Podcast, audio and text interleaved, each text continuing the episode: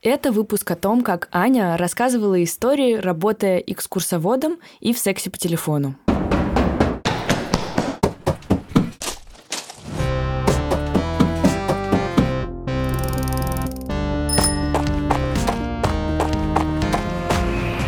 Привет! Это «Уже в пути» – подкаст студии «Либо-либо» и Яндекс Еды. В этом подкасте люди, работающие курьерами, рассказывают о необычном опыте и своей жизни – Курьеры — это люди, без которых жизнь в пандемию была бы еще тяжелее. Мы попросили разных курьеров рассказать истории о себе. Кто-то озвучивает аниме-сериалы, кто-то профессионально занимается спортом, а кто-то исторической реконструкцией. А помогать им в этом буду я, Алина Белят.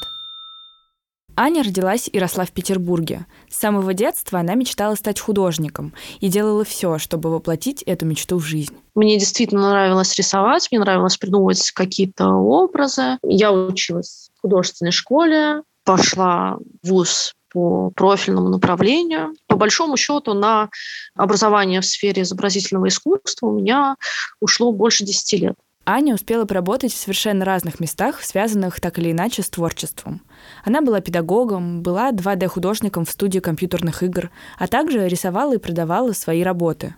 В своем творчестве Ане нравилось исследовать тему интимности. Я рисовала эротическую графику, начала работать с калечкой. Мне очень понравилась э, идея создавать вот такой вот образ, который слегка так множится, вибрирует, и я сделала работу, где гетеросексуальная пара лежит, и они несколько раз повторяются на светло-зеленой кальке, и калька сдвинута так, что вот этот вот контур, он вибрирует так, троится.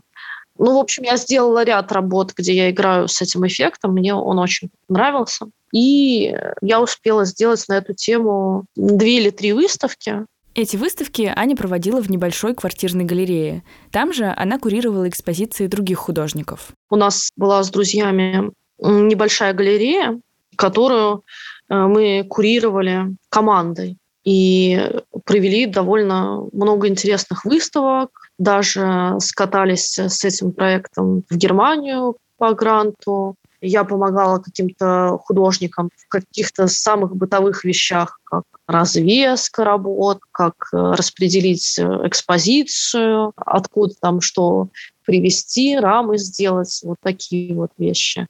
Но, несмотря на то, что это было интересно, это было в какой-то мере заметно, кто-то нас хвалил, но это все абсолютно убыточная деятельность была. Какой бы работой, связанной с творчеством, Аня не занималась, ей не удавалось нормально на этом заработать. С каждым годом она переживала из-за этого все больше, ведь она посвятила художественному образованию всю жизнь. И вот, когда ей было 25, она решила, что ей пора менять профессию. Я успела выгореть, э, не достигнув своих целей, и я не уверена, что я когда-либо буду этим заниматься впредь.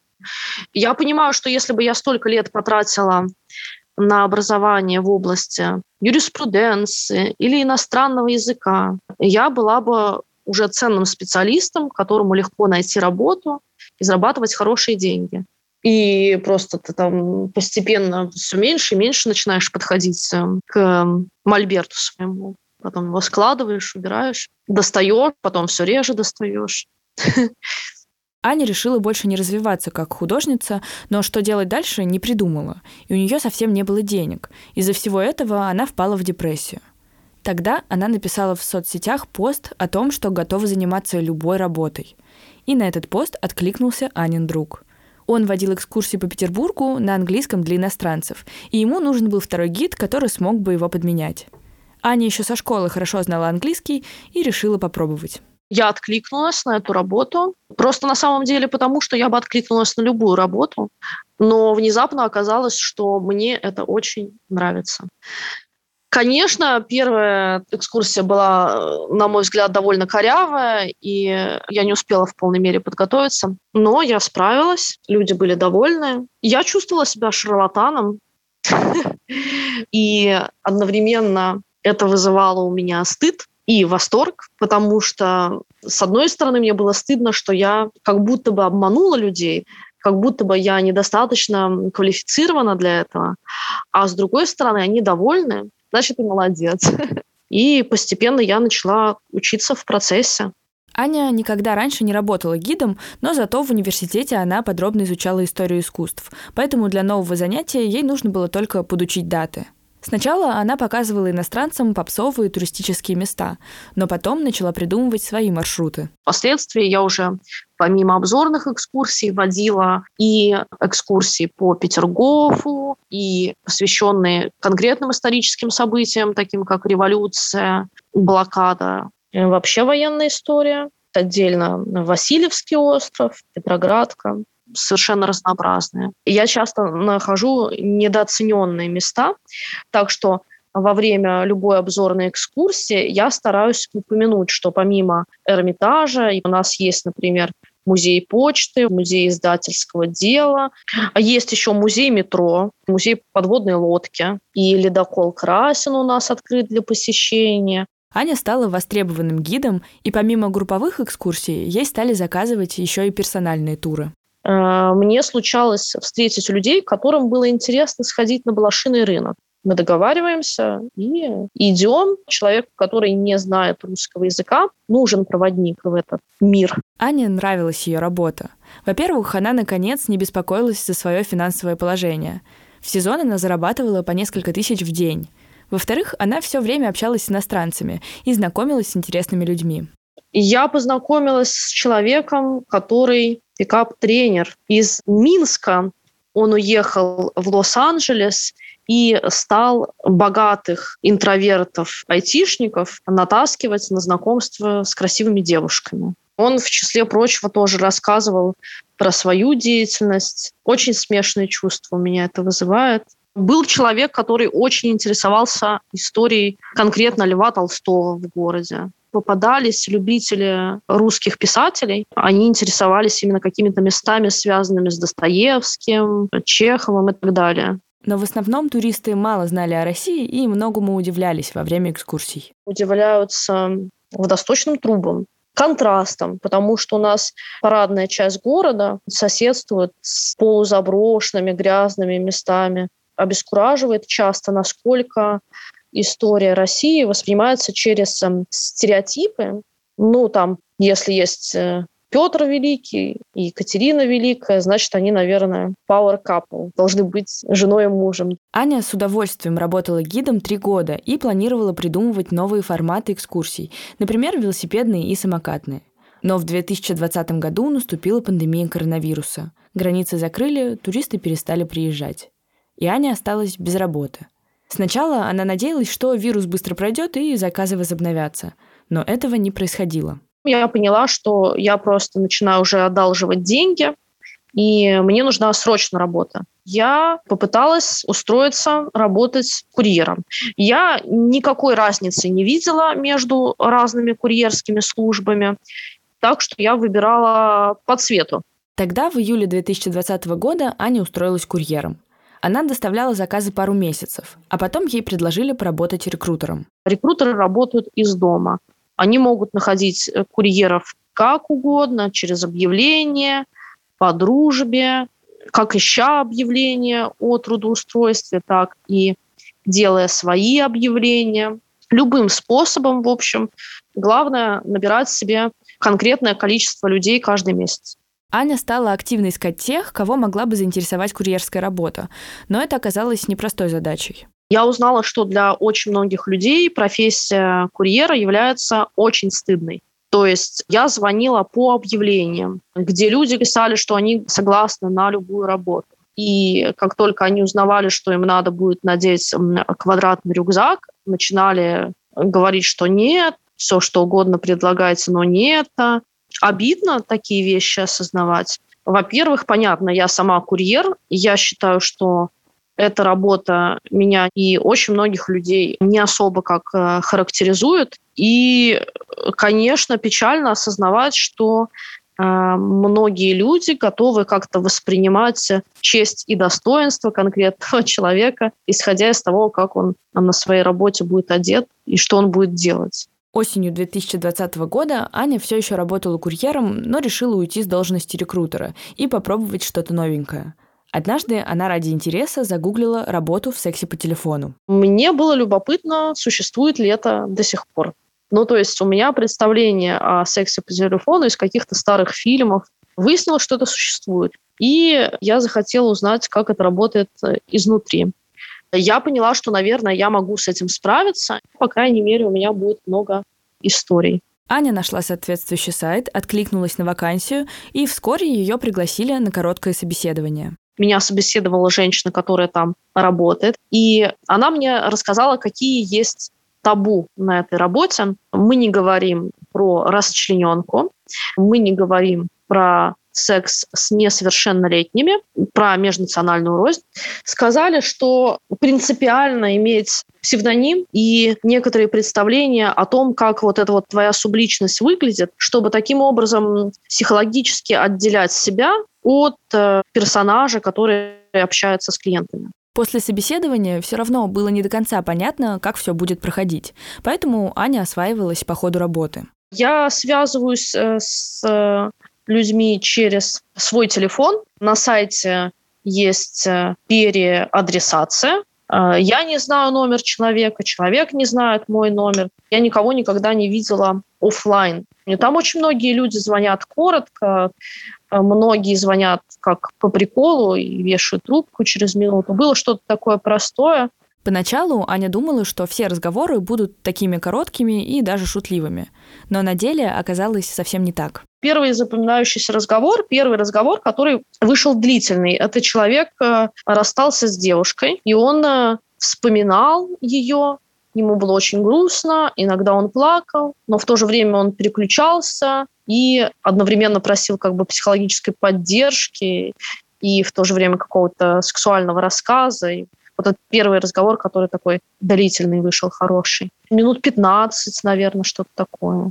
Мой рекорд – это два часа. Это мне звонил человек, который фантазировал о сексе с транс-женщинами. То есть часть нашего разговора были воспоминаниями, часть нашего разговора были, собственно, фантазии про транс-женщин и всевозможные взаимодействия между ними и мной. За пару месяцев своей работы Аня участвовала в нескольких тысячах таких разговоров. Это было психологически непросто. Были клиенты, которые просто звонили, чтобы поговорить, говорили долго. Это несколько тысяч рублей они тратили на то, что они э, рассказывали мне, например, о том, что не стоит заводить хаски, о армейской молодости, о том, как ими заменяла жена. Это очень интересный феномен.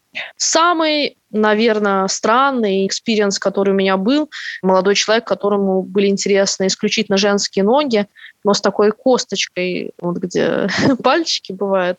Вот ему только такие ноги интересны были. Я как минимум два раза с ним разговаривала. Первый раз он меня спросил, есть ли у меня косточка на ноге, и я растерялась, и я ответила нет. Потом он меня спросил, есть ли у меня подруга, у которой есть косточка на ноге. Окей, я придумала ему подругу, и дальше он как бы описывал, как он бы с ней взаимодействовал, там облизывал ее ноги и так далее. А когда он второй раз мне позвонил, я его узнала, и я сказала, окей, у меня есть косточка на ноге, и дальше, дальше мы уже с ним взаимодействовали. Я думаю, что рано или поздно я должна написать статью, потому что это очень интересная штука. Это очень... Я, я вообще всем рекомендую немножко там поработать, просто для расширения кругозора. Было сложно, но тема эротики интересовала Аню еще, когда она была художником. Так что, чтобы было легче, она решила подходить к своей работе как исследователь. Мне была интересна всегда тема то, что называется перверсиями. Часто это просто какие-то особенности, там, фетиши. Мне всегда было любопытно узнавать, на чем еще можно зафиксироваться. Так что к каким-то вещам я была готова.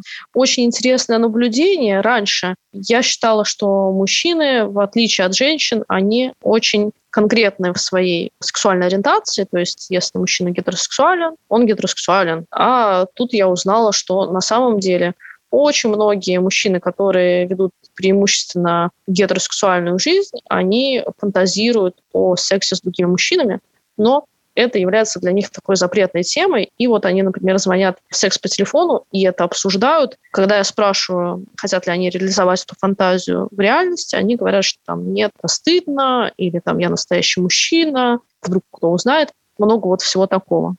Я думаю, что помимо того, что мужчины часто фантазируют о мужчинах, сексуальная ориентация – это довольно гибкая вещь. И еще, конечно же, то, что всем не хватает любви, поддержки, и секса не хватает.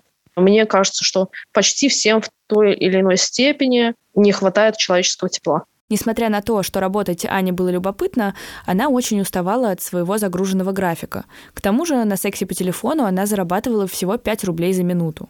Поэтому она решила посвящать больше времени курьерству и вернуться к экскурсиям. Я сейчас э, хочу э, начать водить экскурсии для местных, для внутренних туристов, для петербуржцев. Э, в этом году я захотела сделать экскурсию для своих друзей в основном. Так что я решила взять вообще непопулярное место и провела экскурсию по Приморской, по части Васильевского острова, которая, ну, вообще считается не туристической. Хотя там довольно интересные здания модернистские вдоль реки Смоленки. Собственно, я рассказала про дома на курьих ножках, которые 80-е, такой памятник брутализма. Мы вышли на Финский залив. Очень интересно, что у нас есть место, где можно за 20 минут от метро дойти до Финского залива, и оно не очень-то популярно. Хотя это бывает симпатично. Мы дошли до памятника крейсеру Киров на э, морской набережной. Морская набережная – это название улицы. Набережная она уже давно перестала быть, а сейчас еще больше вглубь острова в связи с намывом относится. Дальше там есть водонапорная башня, начала XIX века, очень симпатичная. И дальше там есть еще такие интересные места, как э, подводная лодка, открытая для посещения, и рабочий городок, который практически является прототипом дома коммуны, но до революционной постройки. Это 905 год. Вот такой был тур. Буду пытаться этот маршрут доделать, сделать его лучше. Возможно, сделаю из него самокатную или велосипедную экскурсию. Такая у меня мечта на этот сезон. Аня рада, что у нее появилась возможность снова водить экскурсии. Сначала опыт работы гидом помог ей быстро освоиться в разговорах с незнакомыми людьми. А теперь Аня думает, что и опыт секса по телефону будет полезен в проведении экскурсий. Перестаешь бояться разных конфликтных ситуаций, перестаешь бояться людей, чувствуешь, э, что ты можешь своим голосом, своей речью куда-то направлять историю. И я думаю, что наоборот тоже работает. Работа в сексе по телефону поможет мне, может быть, лучше, еще лучше гидом, потому что удивить меня сложно теперь.